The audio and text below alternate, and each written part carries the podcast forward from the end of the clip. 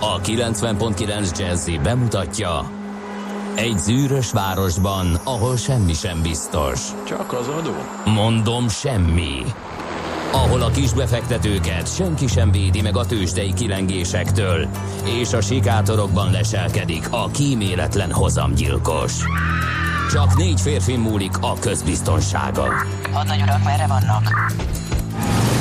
Mindenre elszánt és korrumpálhatatlan alakulat vigyáz a rendre minden reggel. Ezek az állati nyomozók? Négy férfi egyeset és egy nyalóka. Ács Gábor, Gede Balázs, Kántor Endre és Mihálovics András. Az íróasztal mögül pedig Profit kapitány diktálja a tempót. Humor, emberi sorsok, közönséges bűnözők és pénz, pénz, pénz. Egy különleges ügyosztály, a Gazdasági Muppet Show minden hétköznap reggel a 90.9 Jazzin. De is figyelj, ne csak a bárányok hallgassanak. De miért? Ha nincs pénzed azért, ha megvan, akkor pedig azért. Millás reggeli. Szólunk és védünk. Rettek, félj és borzadj! Szörnyű sárkány, körmenagy, meg péntek 13 van. Jaj, nem 2018. Ú. július 13 ez a nap is eljött. Mindenki féljem. Macskák, boszorkányok, mitől kell még félni? Semmitől. Ha balról jobbra szalad, féljünk, ha jobbról balra szalad, adjunk Nem kell semmitől se félni. neki utat mindenképpen. Semmitől Ez se kell félni. Félreértés. Mindenki zárkozzon be, húzza le a redőnyöket, és várja Figyelj, az éjfél András. ütő óra hangját. Akkor szabadulunk, előbb nem. hidd Mindenki el, féljen. nem szabad ezekbe a dolgokba hinni, és egyébként pedig, ha minden hétfőn hármat köpsz kelet felé egy barna kavicsra, akkor semmi megrontást nem érhet. Tehát ez fontos. Ez biztos? Ezt rejtőjelöltől tudjuk, úgyhogy... Most honnan tud, honnan szerezzek neked barna kavicsot? Ebben a De már nem pillanatban. most, hát már hétfőn kellett. Én hétfőn ezt megtettem, úgyhogy A templomos lovagrendre emlékezzünk egyébként péntek na így van, végre 13-án. van valami oka. Kérem szépen, a Da Vinci kód. Azt hagyjuk, Ez hívta fel a figyelmet erre az egész őrületre, hogy a hiedelem szerint 1307. október 13-án pénteken Dehogy a végezték ki kód. Hol volt a Da Vinci kód? De a az Foucault újra, Inga hívta fel, hát a Da Vinci kód az sehol nem mindenki volt. felhívta a figyelmet arra, hogy Figyelj, péntek 13 összesen szörnyű. lehet hasonlítani Umberto Eco klasszikusát, mesterművét Dan Brown De van egy ilyen betegség is, ha nem tudnád. Milyen? A félelem a 13-as Ja, számtól, igen, azaz a triszkaidekofóbia. Igen.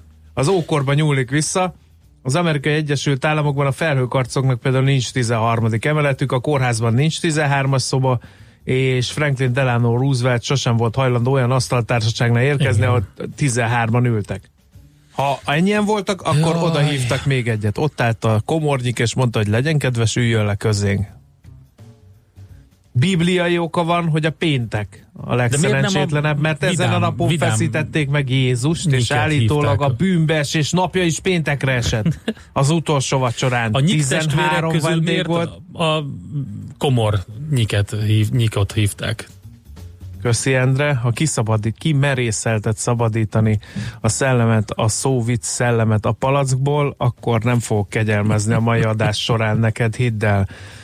Um, Más források szerint a messiást eláruló Júdás személyére utal a száma 13, meg ő volt az, aki utolsóként ült le az asztalhoz. Igen, és, és mint tudjuk, akkor összesen 13-an voltak Igen. az asztalnál, de a 13-as szám akkor ez, ez, ez, így nem, ez így nem jó, tehát ö, 12 apostol volt, akkor 13 akkor Jézus kellett, hogy legyen, nem Júdás.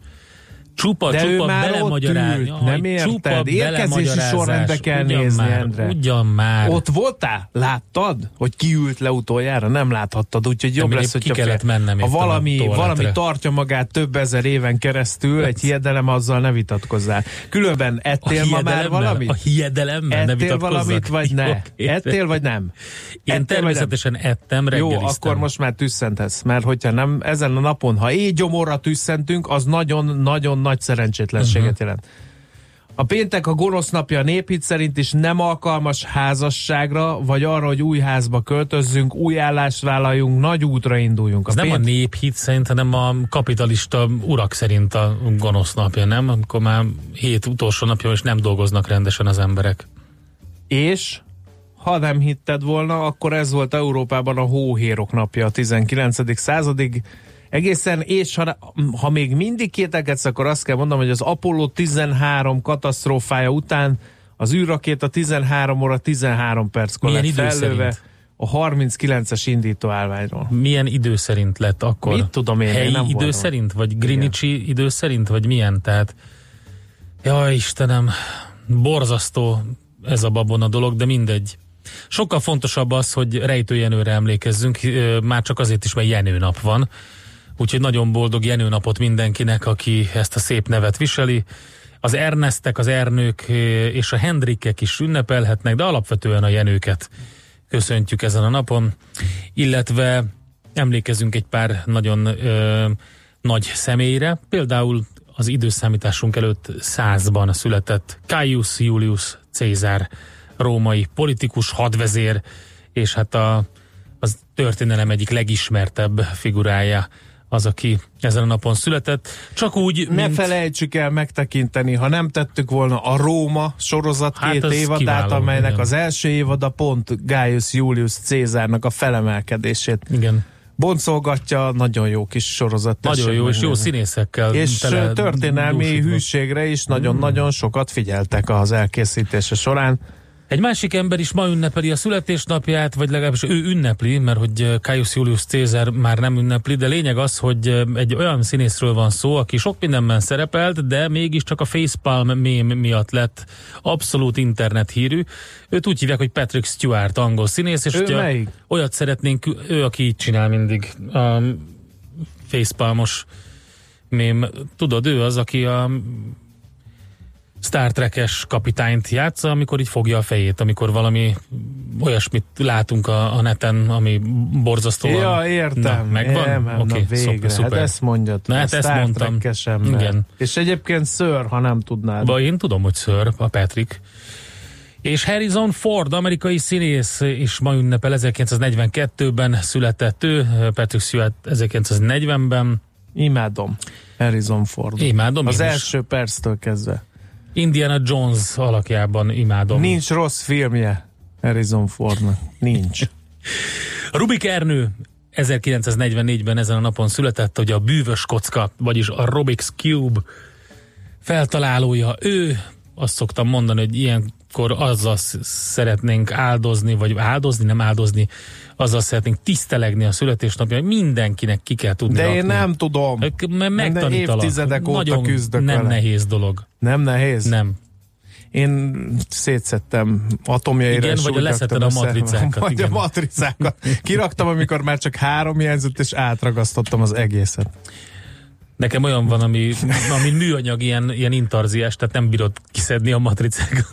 A Bábel tornyot ki tudtam rakni. Igen, az is nagyon klassz Az volt. a milyen karika? Volt az a kígyó is. Igen. Azt is ki tudtam rakni. Volt az a két karika, abba uh-huh. elszakadt a damil a kísérletezés közben. Úgyhogy Sok minden volt, vegyes érzelmek vannak a világ játék- legelterjedtebb játéka Igen. a bűvös kocka. És 1981-es születésű Kovács Ágnes olimpiai bajnok úszó, neki is nagyon-nagyon-nagyon nagy tiszteletünk, és boldog születésnapot kívánunk. Tessék, Endre, azt írja a hallgató, hogy még hogy nem kell félni, egy komplet lovagrend tűnt el 13-án, egy nap alatt. Nem teljesen, mert maradtak túlélők, nem volt mindenki a központban. E, Portugáliában, Skóciában elég nagy szigetei maradtak a templomos lovagrendben, és Magyarországra is, Magyarországon is voltak túlélő Honnan templomosok. tudjuk, hogy eltűnt? Lehet, hogy csak- Eco óta lehet tudni, hogy ez egy óriási trükk volt.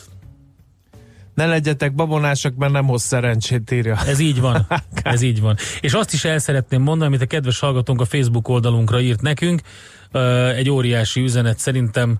Az antigravitációról olvasok egy könyvet éppen. Egyszerűen nem tudom letenni.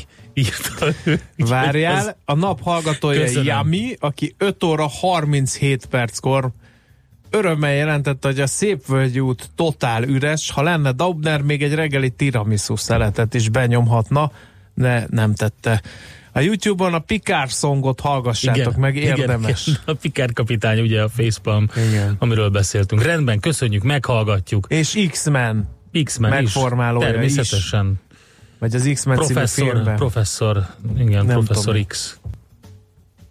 Muzsikáljunk, aztán nézzük, mi történt a bőrzéken. Rendben, András.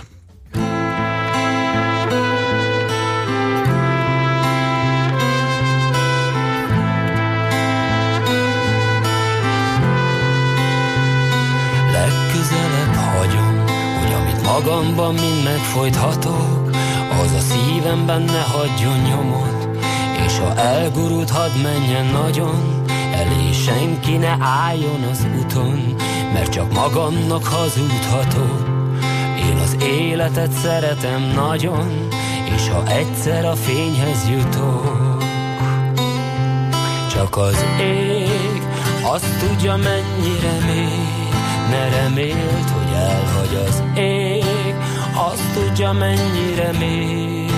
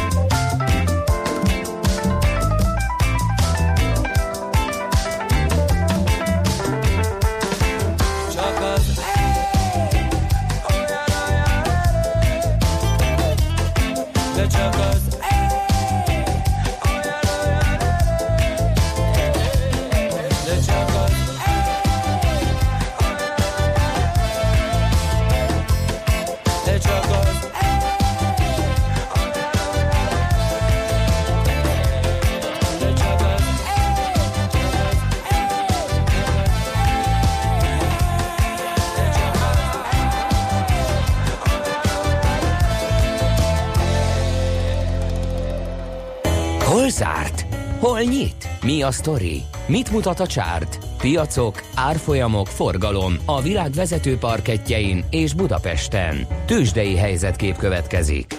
Optimista pénteken 1,2%-os BUX emelkedésről számolhatunk be, ez a tegnapi napra vonatkozott 35.485 pont lett a vége.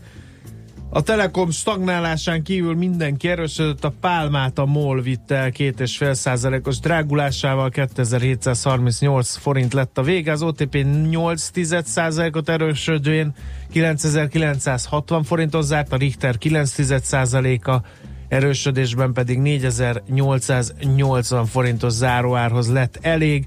A kisebb és közepesebb papírok közül kiemelném még talán az EMAS 8% os drágulását, illetőleg az FHB 1,8%-os emelkedését, a cikk Pannonia 3,1%-kal drágult, nagyobb esés volt viszont a Rába meg az Alteo piacán. A Rába 2,2, az Alteo 2,9%-ot veszített értékéből.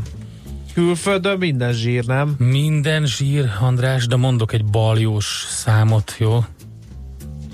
2018-ban ez idáig a Nasdaq 13 százalékos pluszban van. Ne! Na jó. Még ez is. Hagyjuk. A pofodz minket a élet. Tehát képzeld el, hogy a Dow is sikerült pozitívba kapaszkodni a 2018-ban nyújtott teljesítményével, most már 0,8%-os pluszban van, az S&P meg 4,5-ben, és ehhez kellettek azok a pluszok, amit az utóbbi időben összehoztak. Tegnap például 1%-ot emelkedett a Dow, 1,4%-ot a Nasdaq, és majdnem 0,9%-ot az S&P a fő papírok, az Apple, a Citigroup, a Google és a Microsoft meneteltek erősen, majdnem 2%-kal az Apple, 1%-kal a Citi, 2,5%-kal a Google, és több mint 2%-kal a Microsoft. Egyébként nagyon jó hangulat Japánban, 2,2%-os plusz van a Nikkeiben, és London és Frankfurt is egy ilyen erős fél százalékkal zárta a tegnapi napot, de ami nagyon fontos, hogy az, hogy a Nasdaq kompozit egyebek mellett ugye az új történelmi rekordszintre erősödő Facebook papír vezetésével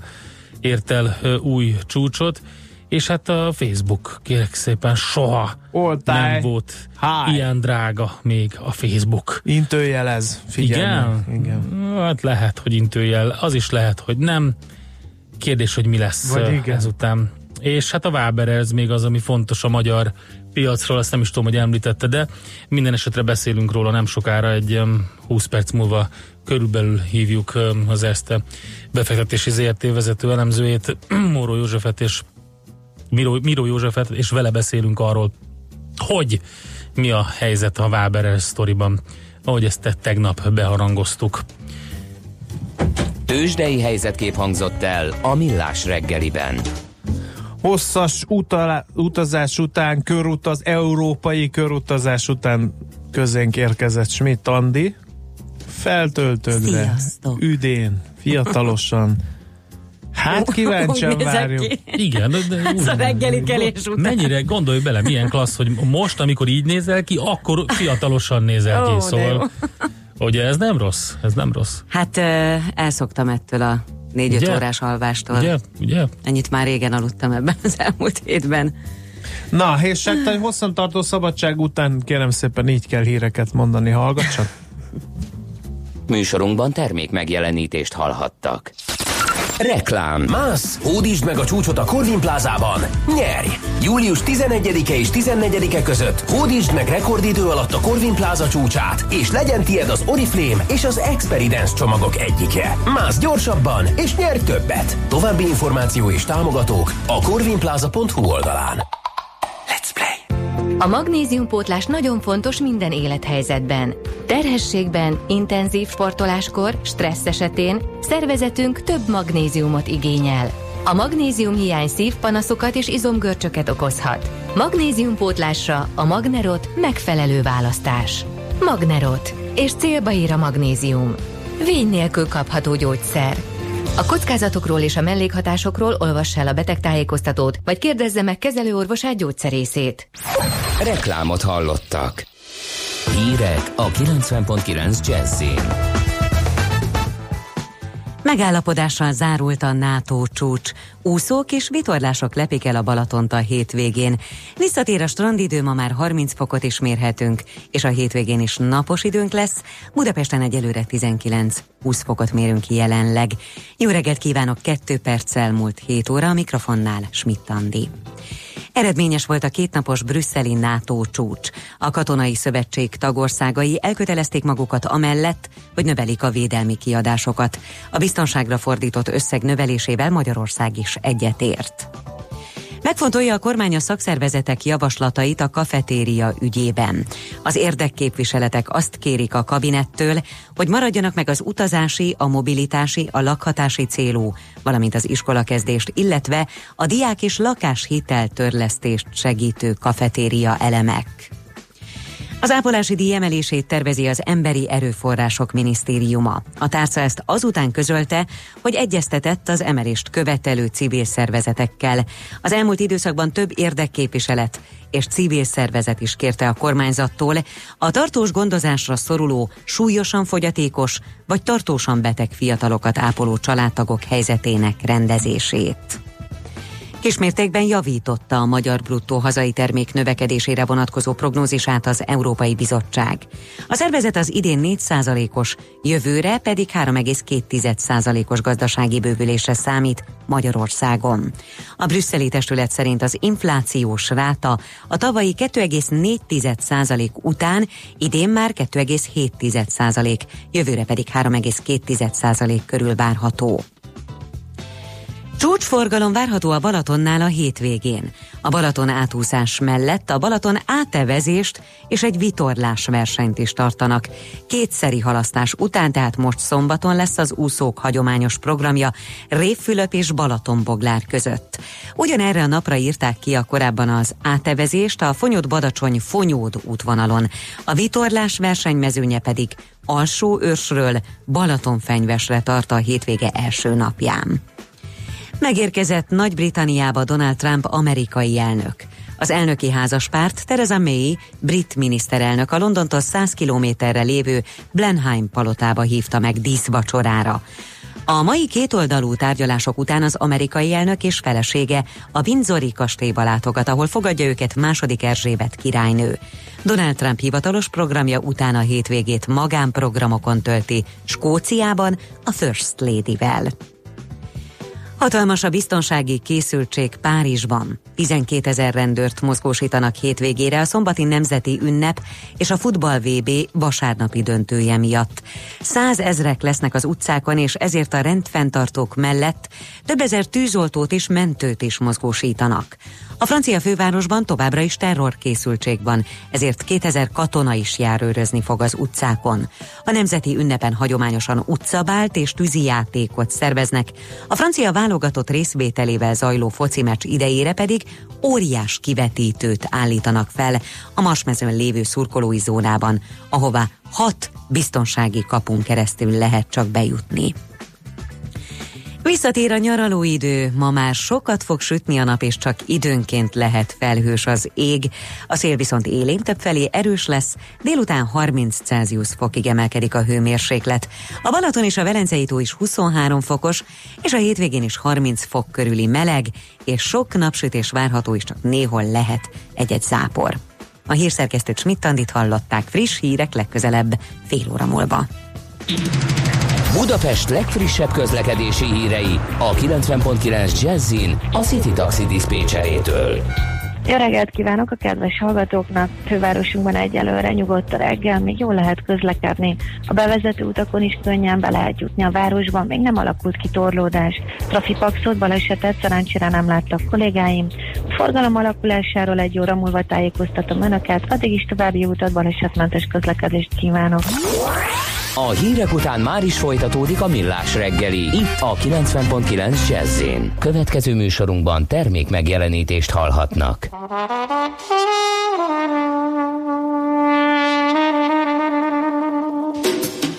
A gloomy night just cruising slowly Crossing the city that never sleeps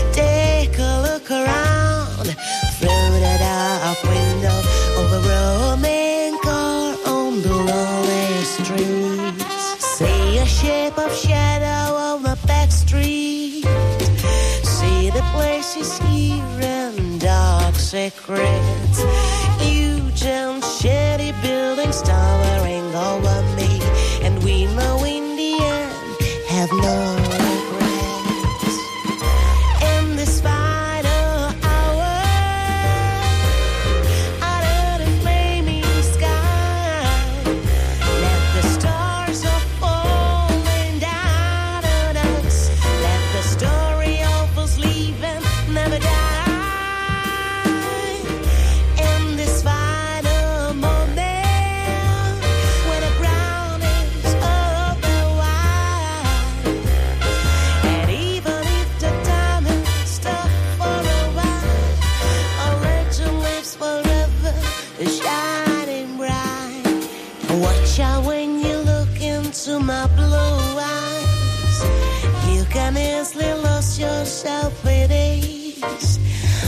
smart, never trust a woman just like me. And I don't even care begging on your knees. Through the dark night covers all the crime. Don't ever give up your hope and faith. Everybody needs a hero to be saved. Every soul betrayed by fate.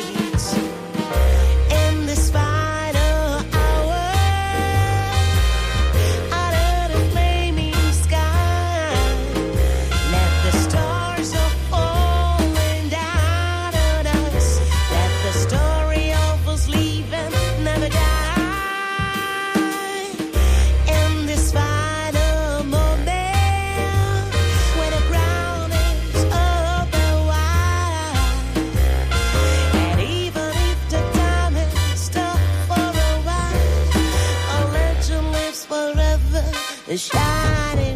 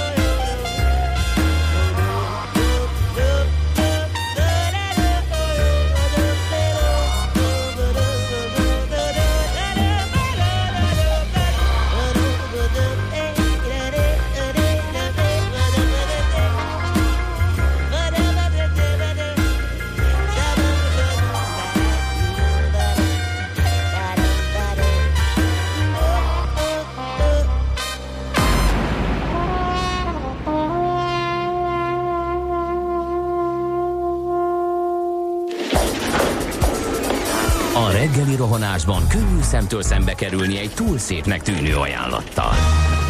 Az eredmény krétával körberajzolt tetemes összeg. A tethelyen a gazdasági helyszínelők, a ravasz, az agy és két füles csésze és fejvállalakzat.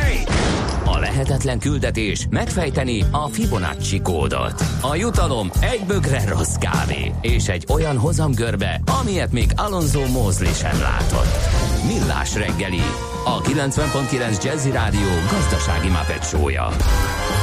Vigyázat! Van rá engedélyünk! Jó reggelt kívánunk, 7 óra 12 perc de még mindig 2018. július 13-a péntek. Ez a Millás reggel itt a 90.9 Jazzin, rajta Kántor Endre. És a hullámokon Mihálovics András. Hiába írja a 0 30 20 10 9 0 9-re Fergábor, hogy az FHB-t tegnap már takaréknak nevezték, a Portfolio financial és a bank is magát így hívta, vannak ilyenek, például az állami nyomda már biztonsági nyomda, de mégis állami nyomdának hívja a piac, úgyhogy nem ígérjük, hogy hamar át Ugye, fogunk én, szokni. Én, én a Moszkva teret új- még mindig úgy Én- hívom. Én is úgy, Moszkva térnek hívom. Meg felszabnak. lehet itt vitatkozni, meg helyreigazítani az idők végezetéig, majd meglátjuk, hogy Ez hogy nem megy ez az Gábor, átállás. én ezt mondom. Ez, és, Jó, a napbeszólás. Na nézzük, hogy mit írnak az Én csak egy dologgal sajtótermékek szeretnék vala. foglalkozni.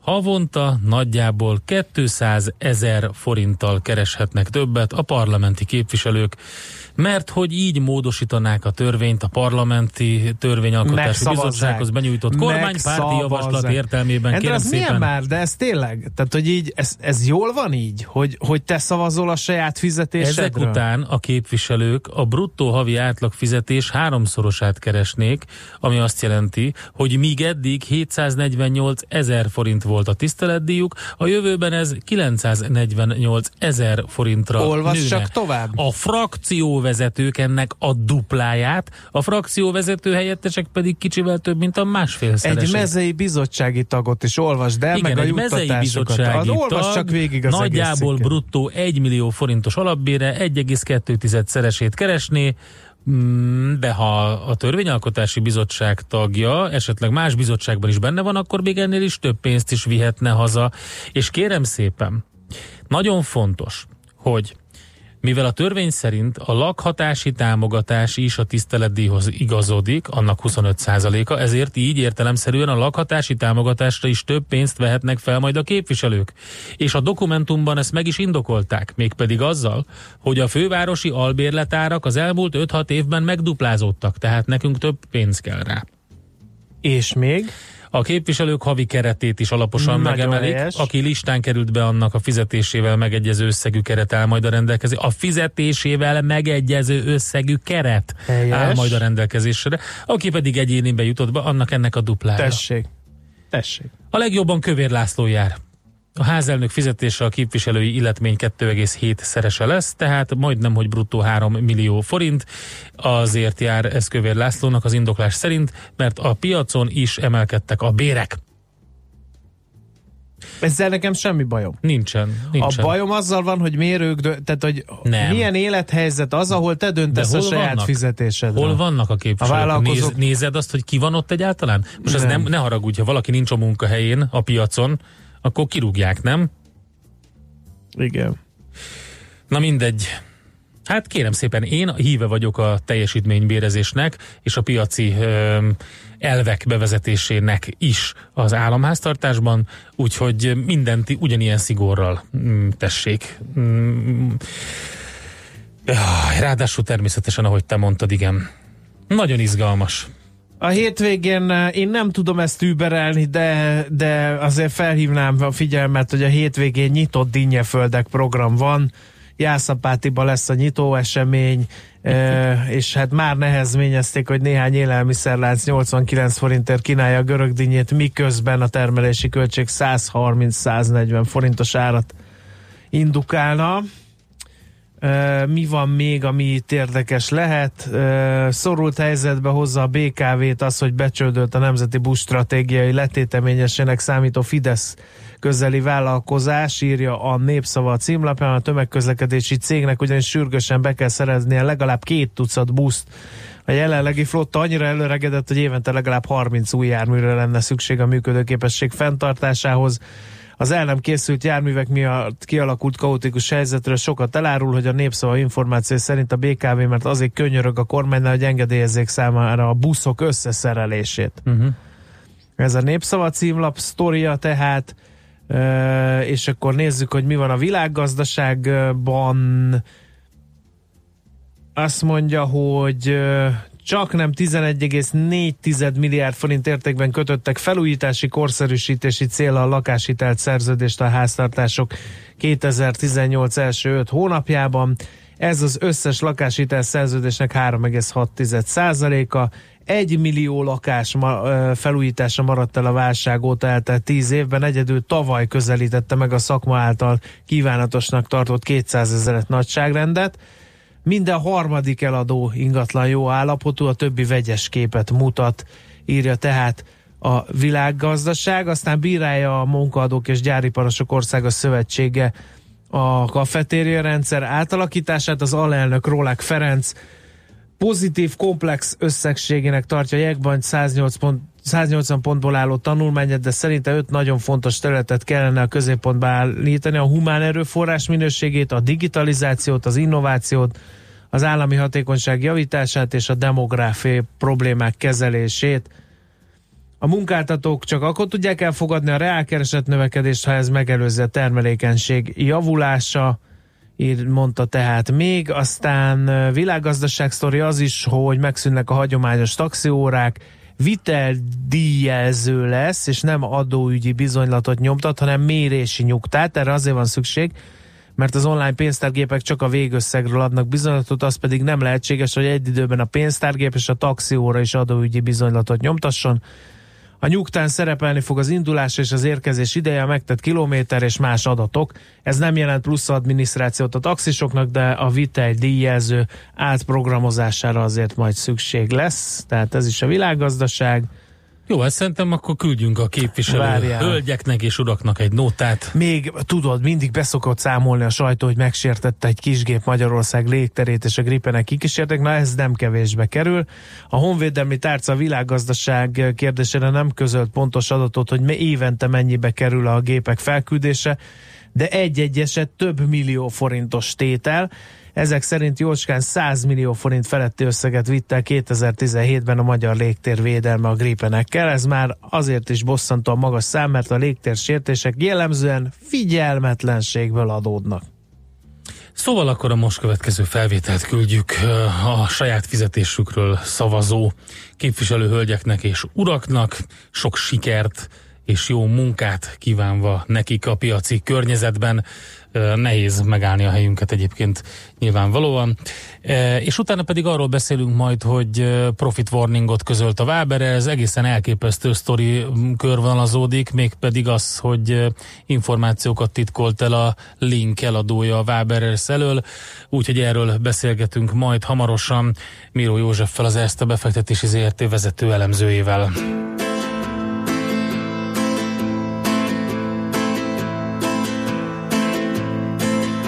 I was born like a bird in a land of hurricanes. I realized that my wings inherited shiny chains. It was the very first day that turned into the blue. Oh, it's just another day of turning to the blue. I was playing my game, digging dirt with the silver spoon. Daddy and mommy were dancing hard in that scary gloom. Oh, it's just another day that turned into the blue. Oh, it's just another day of turning to the blue. I was roaming the streets with the freaks of the universe. I closed my eyes, I could fly in the maze with the lies of pearls. Oh, oh, it's just another day that turned into the blue. Oh, oh it's just another day of turning to the blue. I was told by the priest, hey boy, you better open your eyes. I felt the pain of the demons in my brain. It's getting on. Three nights. Oh, it's just another day that turned into the blue. Oh, it's just another day of turning to the blue. And I tried, tried, tried so hard, you know, baby, I loved you so. You were the dark ride of my soul. You said you'd never let me go. Oh, it's just another day that turned into the blue. Oh, it's just another day of turning to the blue.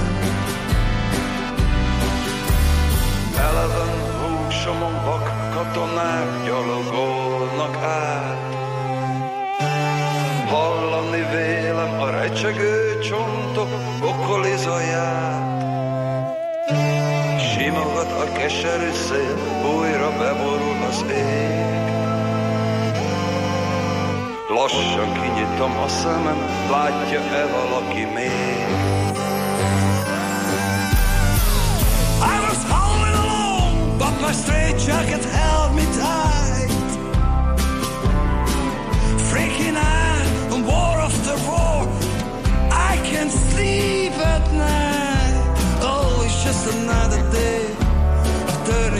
blue. Oh, it's just another day of turning to the blue. Ez továbbra is a Millás reggeli, tehát itt a 90.9 Jazzin, és itt van velünk a vonalban Míró József az Erste befektetési ZRT vezető elemzője. Szervusz, jó reggelt kívánunk! Szervusz, jó reggelt kívánok neked és a hallgatóknak is. Na hát nagyon érdekes történettel találkozhattak a Waberers befektető és az iránt érdeklődők, cég iránt érdeklődők tegnap, amikor gyakorlatilag egy, vagy hát tegnap előtt lényegében már elkezdődött, amikor egy olyan info jött ki, hogy információkat titkolt el a link eladója a Waberers elől, és ennek kapcsán pedig egy profit warning jelent meg a cégtől. Mi, mi történik a Waberersnél?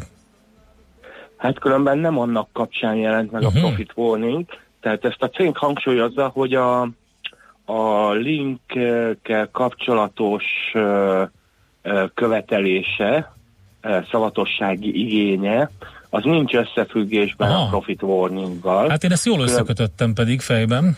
Hát mert egyszerre jelent meg, ugyanis az igazgatóság ugyanazon az ülésen hozott erről határozatot. Uh-huh. Maga ez, a, ez, a, ez az igény, ez különben azért van, mert egyrészt most tett le az egy év, és most tárgyalta az igazgatóság ezt a dolgot, és ugye még tavaly látható volt a harmadik negyed évben, hogy a Linknél számos ügyfél elhagyta a céget, és hát azt gondolja a menedzsment, nyilván megvan erre az oka, hogy ebben szerepet, illetve erről tudhatott az eladó, és hogyha tudott, ugye akkor szavatossági igényt kell benyújtaniuk, ugye ezt itt más nem is tehetnek különben, tehát uh, itt ez kötelességük védeni a befektetőknek a vagyonát. Aha. A másik dolog, ami bizonyos értelemben izgalmasabb, ugye ez a profit warning, ugye már az első negyed évben láthattuk azt, hogy, hogy bizony nem ment olyan jól a szekér a cégnek, és hát elsősorban arra lehetett fogni a dolgokat, hogy ugye árat emeltek, és emiatt számos megrendelő inkább megpróbál olcsóban szállítani. Itt azért azt érezni kell, hogy itt ilyen fillérekről van szó, tehát, tehát például, hogyha megpakolunk sörrel egy, egy kamiont, akkor, és elviszük 200 kilométerre, akkor itt ilyen 10 fillérekről, 50 fillérekről, ilyesmikről beszélünk a, a sörnek az árában. Tehát ugye azért, azért is nagyon furcsa, mert ilyen esetben, tehát általában, hogyha bemegyek a boltba, azért valljuk be, hogy a 180 vagy 200 forintos, és ugye most direkt olcsó sört mondtam, hogy az most 181 forint vagy 182, pontosan nem érdekel, pláne ha készpénzzel fizetek, ugye, mert akkor vagy 180 vagy 185 fizetek, attól függ, hogy éppen hol van a mérleg nyelve 183-nál vagy 182-nél. De csak ezt, ezzel csak azt akarom mondani, hogy ez egy elég furcsa viselkedés bizonyos piaci szereplők részéről, de nyilván megérthető, és hát ugye ennek az lett a következménye, hogy ugye bizonyos fuvarokat elveszített így a Váberen, vagy nem most, most egyelőre. Hát akkor ez nem volt egy jó lépés? De erre nem szám, ez nem volt akkor egy jó lépés, akkor nem számolt ezzel a menedzsment, hogy ez ilyen hatással lesz a cég gazdálkodására? Most nyilván költői kérdés, mert számolt volna, akkor nem lépték volna meg. Hát igen, én azt gondoltam, ugye, mint amit elmondtam, abból is látszik, hogy azt gondolt, ők azt gondolták, hogy, hogy ez rendben keresztül fog menni. Hát úgy tűnik, hogy, hogy nem. Tehát, illetve hát vannak kisebb fuvarozók, akik, akik elviszik a, ezeket a fuvarokat.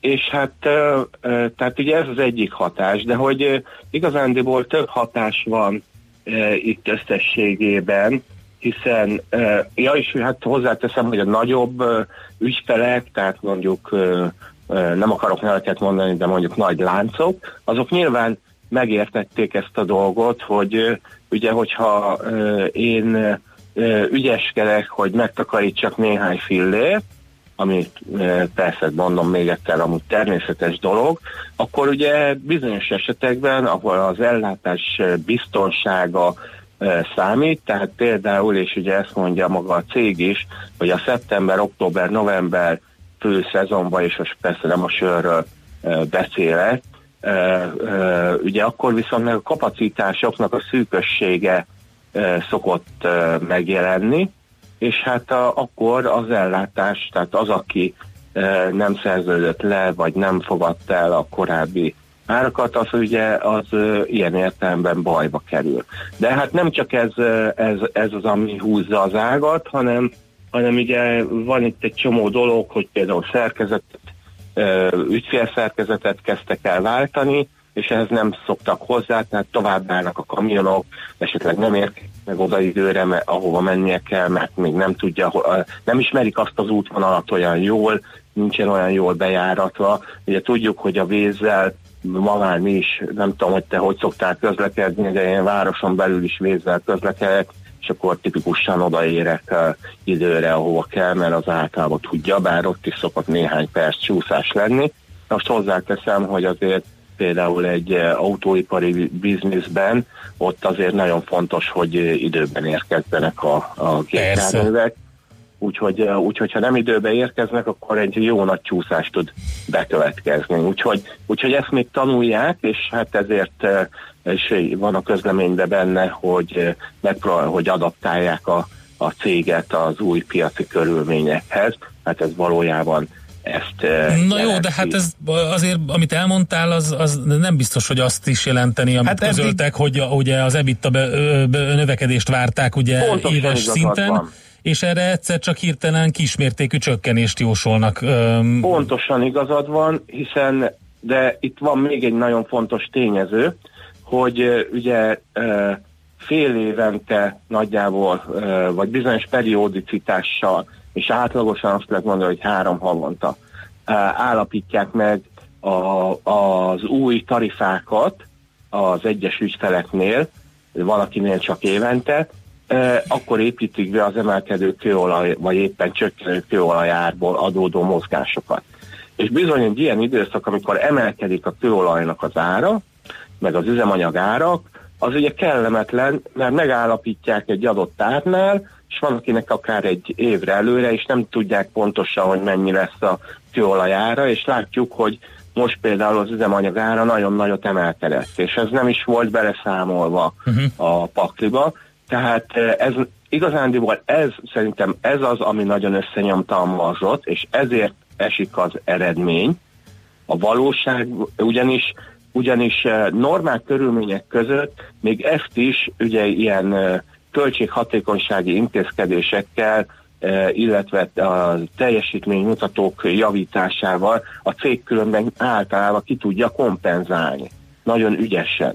De most, hogy ilyen turbulenciák vannak a piacon, ugye el van foglalva, hogy, hogy egyáltalán jól teljesítsen, és az emelkedő kőolajár pedig rettenetesen összenyomja a, a marzsát, és alapvetően, vagy többek között ennek köszönhető az, hogy, hogy így visszaesett az eredménye, ami szerintem ugye a második negyedévben látványos lesz, aztán a harmadik negyedévben is még szerintem gyengébbre számíthatunk, és utána kezdődhet el valamiféle javulás. Aha, oké, okay. de ez is valami, ez is benne volt, azt hiszem, hogy a közleményben, hogy majd jobb alka- alkalmazkodnak a piaci körülményekhez, meg ilyen intézkedéseket vezetnek, és hogy az év második felének a végén már javuló piaci kondíciókat várnak.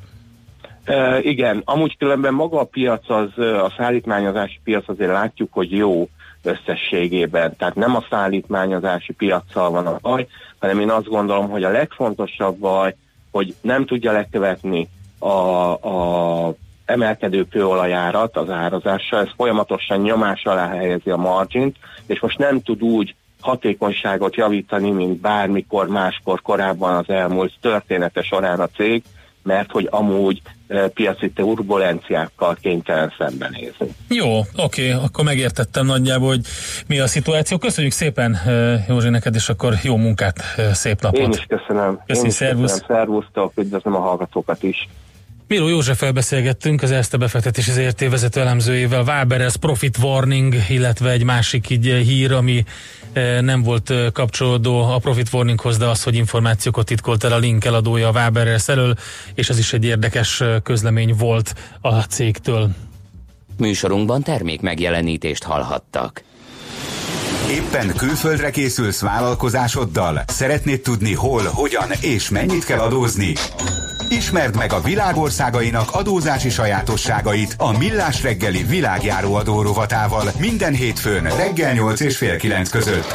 Az adóvilág rovat támogatója a BDO Magyarország Kft. Könyvvizsgálat, könyvelés, adótanácsadás. Mert semmi sem biztos, csak az adó. Valahol még az sem. Rövid hírek a 90.9 Jazzin.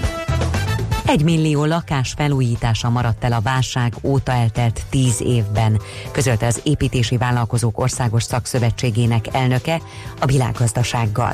Koi László elmondta, a korszerűsítések száma csupán tavaly közelítette meg a szakma által kívánatosnak tartott 200 ezret.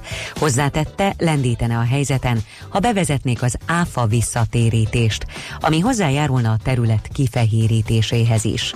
Az idei év első 5 hónapjában a háztartások csak nem 11,4 milliárd forint értékben kötöttek lakáshitelszerződést korszerűsítési céllal, ami a szerződések csupán 3,6%-át teszi ki. Holnap kezdődik az m 0 autóút déli szektorának felújítása. A szakasz betonburkolatot kap, és felújítják a hidakat is. A 2020-ig tartó munka első ütemében három hétig lezárják a belső sávokat. A forgalom így kétszer két sávon haladhat a 11-es és a 13-as, illetve a 22-es és a 23-as kilométer között. Németország kiadja Spanyolországnak a volt katalán elnököt. A Schleswig-Holsteini ügyészség közölte, a tartományi felsőbíróság jóvá hagyta Carles Puigdemont átadását a spanyol hatóságoknak. A bíróság határozata szerint a volt katalán elnököt a lázadás vágya miatt nem lehet kiadni, de a közpénzek elsikasztásának vágya miatt igen. Az ipari és a mezőgazdasági termékek kétoldalú forgalmára kiterjedő szabad kereskedelmi térség létrehozását javasolja a brit kormány az Uniónak. A javaslatok jóval szorosabb jövőbeni kapcsolattartást indítványoznak az EU-val, mint amilyet a kormányzó konzervatív párt kemény vonalas Brexit tábora látni szeretett volna. Horvátországban semmissé nyilvánította a svájci frank alapú jelzáloghitelt a legfelsőbb kereskedelmi bíróság. Az ítélet nyomán várhatóan 120 ezer adós kaphatja vissza a hitelei után túlfizetett összeget, de annak megállapításához minden érintetnek egyéni pert kell indítania. Visszatér a nyaralóidő, ma már sokat fog sütni a nap, és csak időnként lehet felhős az ég. A szél viszont élénk többfelé erős lesz. Délután 30 Celsius fokig emelkedik a hőmérséklet. A Balaton és a Velencei tó is 23 fokos, és a hétvégén is 30 fok körüli meleg és sok napsütés várható, csak néhol lehet egy-egy szápor. A hírszerkesztőt Schmidt-Tandit hallották. Friss hírek legközelebb, fél óra múlva. Budapest legfrissebb közlekedési hírei, itt a 90.9 jazz A fővárosban várhatóan 8 órától pótlóbusz jár a 75-ös trollibusz helyett a Puskás Ferenc stadion és az 56-osok tere között, a 77-es trollibusz helyett pedig a teljes vonalon, mert javítják a felső vezetéket. Tart még a baleseti helyszínelés a 16. kerületben a Szlovák úton a Csömöri útnál. A Csömöri úton kifelé nem lehet jobbra kanyarodni a Szlovák útra. Akadozik az előrejutás a József körúton a Blahalújza tér felé, a Szent István körúton a Margit hídtól és a Budai alsórakparton dél felé a Lánchíd előtt. Torlódásra számítsanak a Soroksári úton befelé a Kén utcától, az Ülői úton befelé az Ecseri út és a Nagykörút előtt, a Rákóczi úton a Barostértől, valamint a Hungária körúton és a Könyves Kálmán körúton. Nehéz az előrejutás a Kerepesi úton befelé a Fogarasi út előtt és a Jászberényi úton az Éles saroknál. Erős a forgalom a Budaörsi úton is, befelé a Fehérló utcától, az M3-as bevezető szakaszán a Szerencs utcáig, és az M5-ös bevezetőjén is a Nagy Sándor József utcai felüljárótól. Kardos Zoltán, BKK Info. A hírek után már is folytatódik a millás reggeli. Itt a 90.9 jazz Következő műsorunkban termék megjelenítést hallhatnak. Ritorna, torna, poli, dopo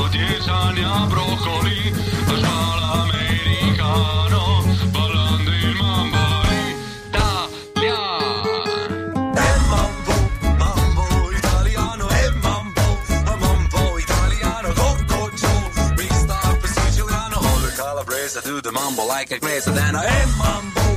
No more. A mumble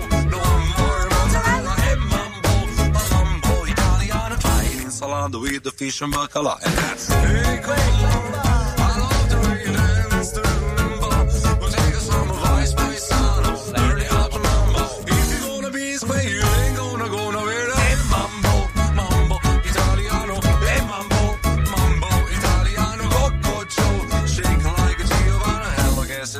Got a happy in the pizza, when you mambo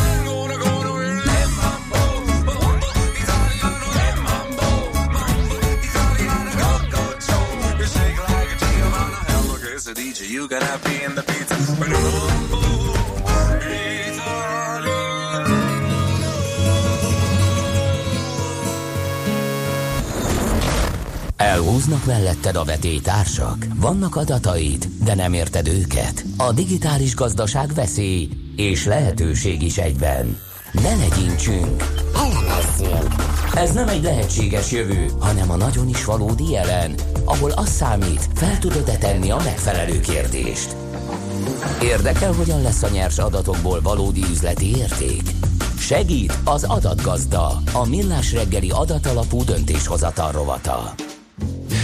Azt szokták mondani, hogy fogyasztói társadalomban élünk, meg azt is szokták mondani, hogy digitalizálódunk, tehát a két folyamatot összekapcsolva minden bizonyal a kereskedelem is digitalizálódik. Teljesen eh, máshogy vásárolunk mostanság, mint akár csak öt évvel ezelőtt, de ki tudja, hova jut ez az egész folyamat, mert, és nem csak Magyarországon, hanem a világban dolgozó kiskereskedelmi láncoknak a jó részét is érintik, és fel is fogják forgatni a változások, nyilván a helyi sajátosságok figyelembevételével, hogy ez hova fog kifutni, erről fogunk beszélgetni a következő percekben. Kalauzunk a témában pedig nem más, mint Müller Zsolt, a KPMG retail szektorért felelős igazgatója. Jó reggelt kívánunk! Jó reggelt kívánok! Hát az, hogy kártyával fizetünk, az talán már a digitalizáció egyik előfutára lehet, de mi jöhet még? Hát igen, a, talán elcsépeltnek tűnik, de ugye a jövő már itt van, csak nem egyenletesen oszlik el. És, és tényleg ez a helyzet, hogy rengeteg dolog történik a kereskedelemben, de nem egyformán és nem egyszerre történik ez a változás. Ha belegondolunk abba, hogy hogy egyes régiók, mondjuk az ázsiai részen, mondjuk Kína tipikusan ilyen, aki átugrott néhány lépcsőfokot, és egészen másképp vásárol, mint mondjuk Nyugat-Európa, és itt megjelennek olyan jól mérhető számok is, hogy mondjuk a legmagasabb hitelkártya penetráció, mondjuk az Egyesült Királyság, viszont Kínában 71% az embereknek azt mondja, hogy inkább elveszíteni a pénztárcáját, mint a mobilját. Tehát olyan nagyon sok hitelkártyák azért valószínűleg nekik nincsen. Uh-huh.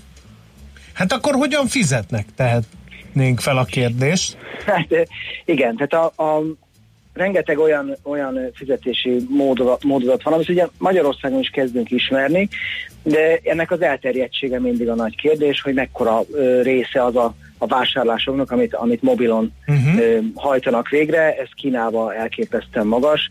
Én Sokak hall, sokan hallottatok már arról, hogy a, a WeChat, mint egy kommunikációs, vásárlási, fizetési, bankolási, és ugye az életnek így az egész kapcsolódási platformja, ami Kínában. Tehát ott mindent el lehet intézni ez a, ezen a WeChat nevű alkalmazáson. Mi, Tulajdonképpen mindent, igen. mi a helyzet Magyarországon, mert uh, az például azért nálunk is terjed az internetes vásárlás, de még egy számjegyű a részesedése a teljes hazai kiskereskedelmi forgalomból, és hogyha szektorokra bontjuk, akkor mondjuk a élelmiszer napi cikkekből pedig még egy számjegyű sincsen. Ez, ez pontosan így van. Öm, Egyrészt az nagyon látványos a, a, a növekedés üteme. Azért Magyarországon két szemjegyű maga a növekedés ütem, ilyen 30-40 százalékot nő évente, de valóban ez még mindig relatív alacsony, és ugye különböző területeknek különböző szintje van. Az élelmiszerkereskedelem az kb. 0,2-0,3 százalék csak, míg mondjuk az elektronikus eszközök vásárlásánál eléri az akár a 12-13 százalékot is. Uh-huh.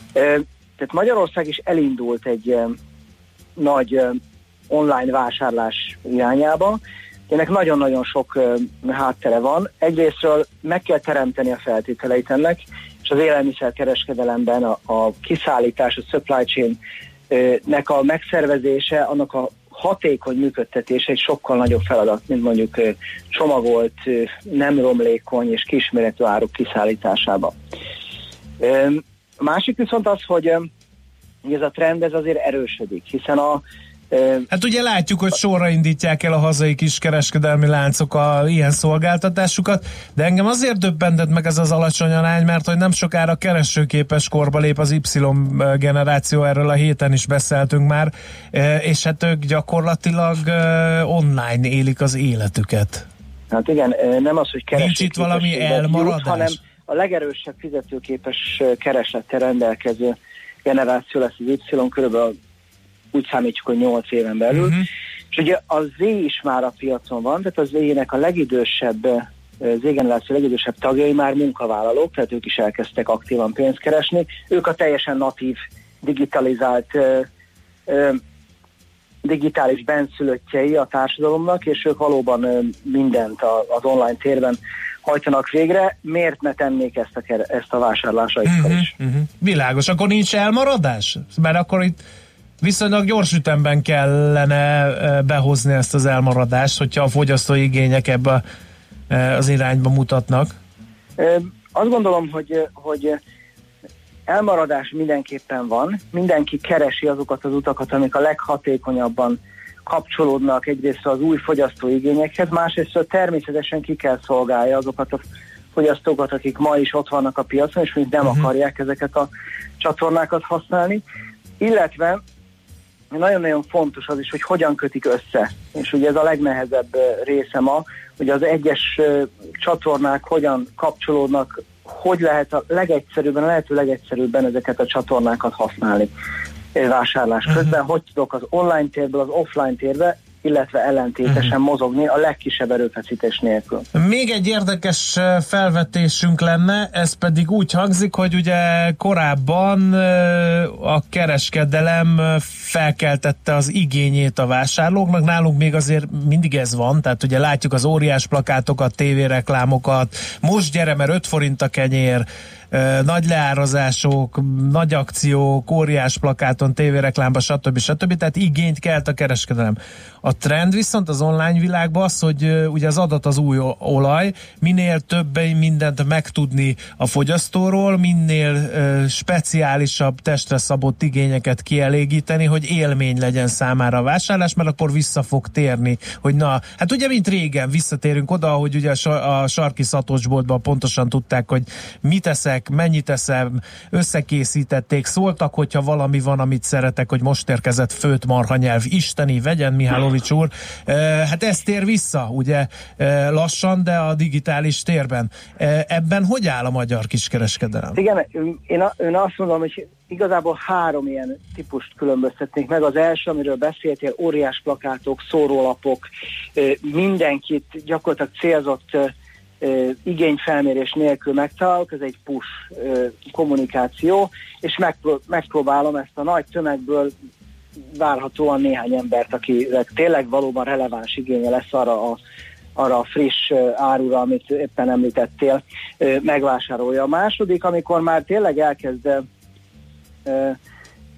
az üzlet a különböző adatokból egy olyan, olyan típusú adatbázist építeni, amiből tényleg fel tudja mérni, illetve valódi ö, igényeket lát az egyes vásárlók részéről, korábbi vásárlásokból, ö, internetes szörfözés adataiból, stb. stb. Ugye ez a, ez a, ez a pool, ö, amikor, amikor egyszerűen már nem öntök rá mindent a vásárlóra, hanem megpróbálom az ő számára igazán releváns információkat átadni.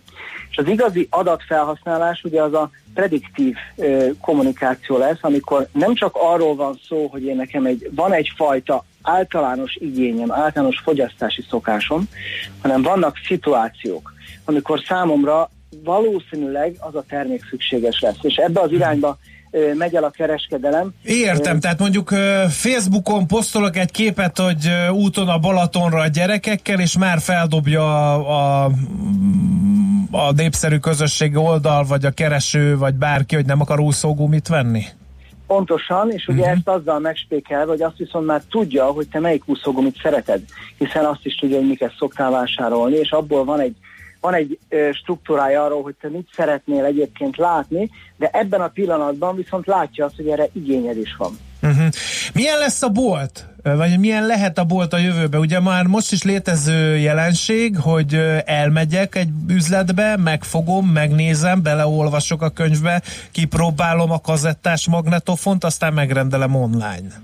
Igen, hát kazettás magnót én is szeretném most megint újra kipróbálni, de, de valóban talán az egyik legnehezebb kérdés, ami, amit mondasz, és egyébként nem tudja erre szerintem a, a kereskedelem igazán a választ. Tehát nagyon sok próbálkozás van, hm. amit említettem, hogy próbálja megtalálni azt a online és az offline tér közötti átmenetet, és annak a legegyszerűbb, ö, ö, legvásárlóbarátabb megoldását megtalálni, hogy ö, egyrészt egy olyan élményt kapjon ebben, a, ebben az offline térben, hogy, hogyha ö, ott ezeket a terméket megnézte, meg tudja rendelni például a helyszínen, vagy rögtön ugyanazokat a kommunikációkat lássa az offline, illetve az online térben, tehát felismerje ugyanazt, a, ugyanazt az áruházat, ugyanazt a, azt a terméket. Uh-huh. Ugye alapvetően ez egyébként egy nagyon nehéz dolog, nagyon sok ö, nagy áruház egyébként Nyugat-Európában ezzel küzd, ők megvan az a fizikai lehetőség, hogy megnézzék, viszont nem hozták létre azt az online teret, ahol egyébként hatékonyan tudják ezt a terméket eladni, ergo bemennek az emberek megnézni, megtapogatják, és utána megvesz, megrendelik ezt az online térben. Jelentős árkedvezménnyel még hozzá, igen. Igen, ugye hát ez, ez, a, ez a másik nagy kérdése, ugye a, a vásárlási élménynek egy nagyon fontos eleme az, hogy mennyibe kerül. Tehát hiába van egy nagyon jó élményem, ha azt nem tudom megfizetni, akkor én nem fogom ezt megvenni. Uh-huh. Tehát egy, ez egy nagyon-nagyon összetett dolog. Igen, uh... A beszélgetések készülvén ijesztően ad, ijesztő adatokat láttunk uh, itt a digitalizáció és a válság összefüggéséről. Ezeket azért nem venném el a kenyeredet, mondd el te, uh-huh. hogy mi történt az USA-ban a digitalizáció hát, igen, hatására igen, kiskereskedelem. Ebben, ebben, azért, ebben a nagy átalakulásban azért óriási eh, vesztesek is vannak. 2016-ban az USA-ban 8800 fizikai eh, üzlet szűnt meg, ment csődbe, ez több, mint a 2008-as válság idején, tehát lehet azt is mondani, hogy a válság kisebb változást okoz a kereskedelemben, mint a digitalizáció. Tehát ez egy nagyon-nagyon érdekes trend. Egyébként 2017-ben ez folytatódott, picit lelassult, de folytatódott a trend, és egy nagyon nagy kérdés továbbra is, hogy ezek a, ez a fizikai tér ez mit fog, uh-huh. mit fog a vásárlóknak adni. Egy biztos, a vásárlóknak egyre inkább egy dolog fontos, az pedig a vásárlás élménye. Uh-huh. Igen, jó, zárszónak tökéletes a hallgató, meg írja, hogy az lenne igazán prediktív ajánlat, hogy a Facebook profilok alapján te még rá sem jössz, hogy csal az asszony, de már kapsz ajánlatot vállóperes ügyvédtől. Tökéletes. A nap SMS. Szuper. Hát valahol lefelé tartunk, igen.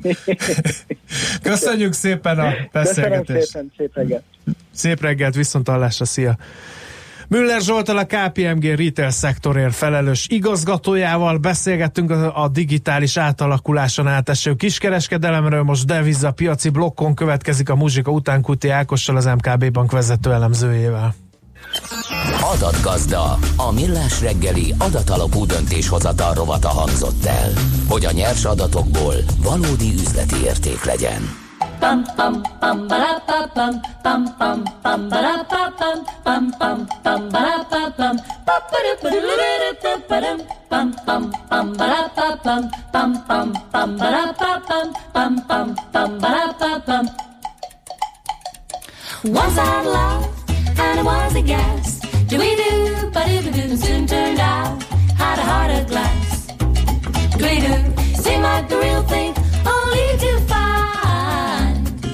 much mistrust, love's gone behind.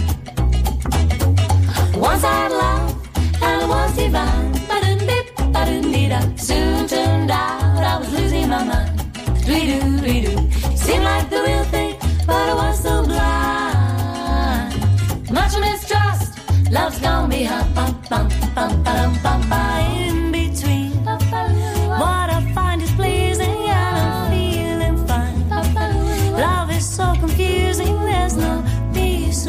If I feel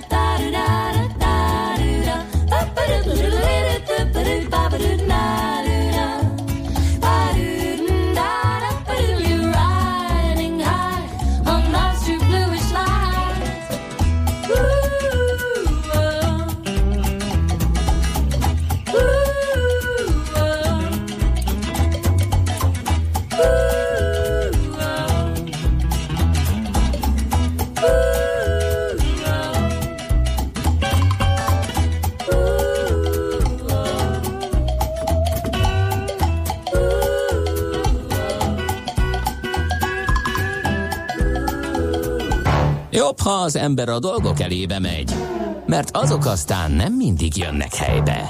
Millás reggeli. Hát kérem szépen ritkán fordul elő olyasmi, hogy egy olyan prózai hangvételű e, zsánerben, mint amilyen a devizapiaci blokk, lírai hangot ütünk meg, de most ezt, ezt, ezt kíséreljük meg Kuti Ákossal, az MKB bank vezető elemzőjével. Szervusz, jó reggelt kívánunk! Sziasztok, jó reggelt kívánok! Hát látogassunk el, légy szíves a nepotizmus ős hazájába, ahol nem ritka az, hogy bizonyos állam elnököknek a vejei pénzügyminiszterek lesznek, és arra kérik az ország lakosságát, hogy a saját devizában próbáljanak meg inkább tartalékolni. És erre a lakosság minden bizonyal egyöntetően azt mondja, hogy jó. Elakadt a Meg, szava. megtörtént, elképzeltem.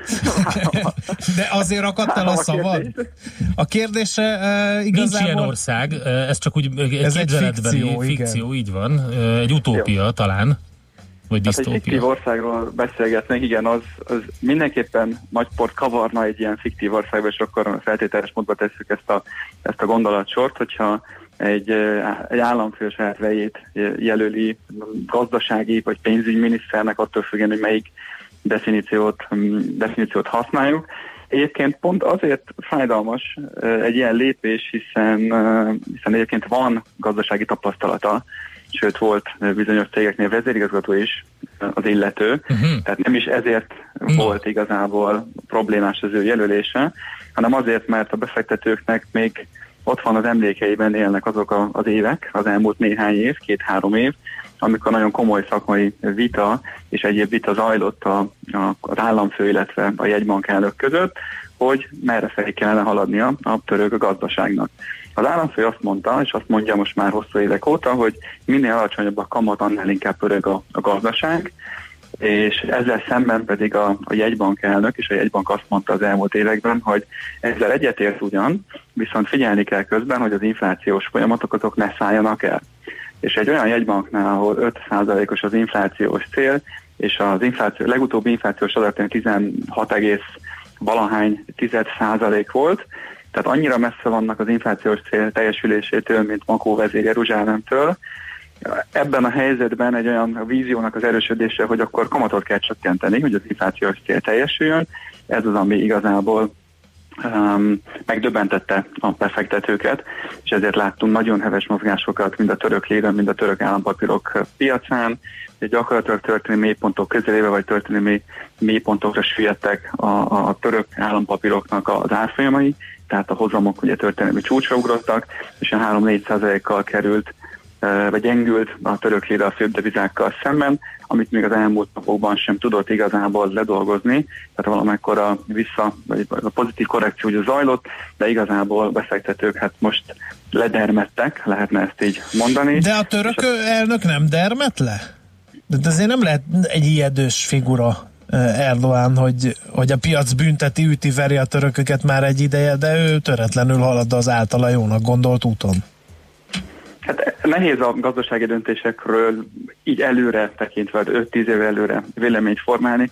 Pont ezt szoktuk felhozni gondolatként, hogy a, a makrogazdaság, a tőkepiacok ellentétben más tudományokkal nehezen reprodukálhatók, tehát még egy fizikai kísérletet, amiben a nyersanyagok rendelkezésre állnak, az bármennyiszer meg lehet ismételni, és ki lehet következtetni abból, hogy az a, éppen a fizikai reakció vagy kémiai reakció hogyan zajlik, azt akár százszor, kétszázszor meg tudjuk ismételni. Egy ilyen esetben viszont az, hogy, hogy melyik is a jó politika, és melyik az, amelyik hosszú távon szolgálja mondjuk a török gazdaság érdekeit, az majd csak mondjuk évtizedekkel később derül ki, hogy most Erdogánnak van-e igazából, vagy a befektetői tábornak. Befektetői tábor azért azokból a kottákból játszik, amit az elmúlt évtizedekben lehetett felhalmozni. Ezek sokszor működnek, de láttunk már olyat, hogy, hogy korábban jól működő receptek mondtak csődöt, mondjuk a válság, meg, válságot megelőző, vagy a válságot követő időszakban. De itt most azért van ez a fajta dilemma befektetők részéről, hiszen ennyire eltérő inflációs pályát és a, és a egybanki céltől ennyire eltérő inflációs mutató esetében nincsenek olyan nagyon kőbevésett dolgok, nincsenek receptek. Itt egy nagyon markáns változás lenne szükséges, még a monetáris politikában, az egész gazdaságpolitikában, hogy egyébként el tudják érni ezt az inflációs uh-huh. Itt már hitelességi problémák is vannak, tehát lassan-lassan elérhet egy olyan helyzetbe a, a török jegyban, bármit is mond, az nem lesz hiteles befektetői tábor szempontjából. Egyébként már ennek mutatkoznak a jelei az elmúlt hónapok mondjuk piaci kurzusaiban vagy árfolyamaiban. Oké. Okay. Lira, tehát akkor a lira az meg Lirát kiveséztük, uh, Ki, jó magyar forint. Így van, kimozítunk Kics... a törökülésből akkor. Igen, kicsit, kicsit nyugisabb a helyzet? Abszolút, és pont ez, a, ez az erős kontraszt, hogy amennyire püfölik a török lirát, annyira megint a stabilitás jeleit mutatja a forint a fődevizákkal szemben. Ugye, bár ugyan egy másik sávban vagyunk, mint amit az elmúlt években megszokhattunk, tehát most ilyen 324-325 környékén mozog az euróforint jegyzése, a 280-as szintek körül a dollárforint jegyzése, de érdemben nincsenek olyan kilengések, mint amit mondjuk május-június folyamán láttunk az árfolyamban. Ez kis részben köthető ahhoz, hogy azért a nyári időszakban kevésbé szoktak hevesek lenni az árfolyam mozgások, de döntően azért látjuk, hogy a világ is megnyugodott, illetve tompultak azok a, a félelmek, aggodalmak, amik a hazai mondjuk politikán, monetáris pályát illetően rajzolódtak ki az elmúlt hetekben, tehát egy ilyen megnyugvás az, ami most tükröződik a forint piacán.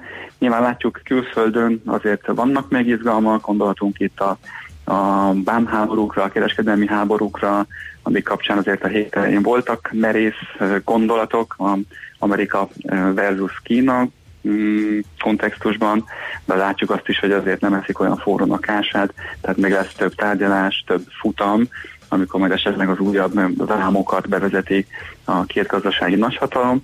Pont ez a fajta fellélegzés az, ami a nyomot hagyott a kurzusokon, és ezért láttuk azt, hogy az eurodollár tudott lejjebb kerülni. Aztán volt egy nagyon combos amerikai inflációs adat, amiért visszahozta a kamatemelési várakozásokat a kereskedésből, úgyhogy ennek nyomán tudott erősödni a zöld hasú a mostani hét folyamán. Na, hát szuper, köszönjük szépen így péntekre, ez egy jó kis végződés volt. Lírával azért szerintem majd foglalkozunk, neked jó hétvégét, jó munkát a mai napra. Köszönöm, viszont kívánom.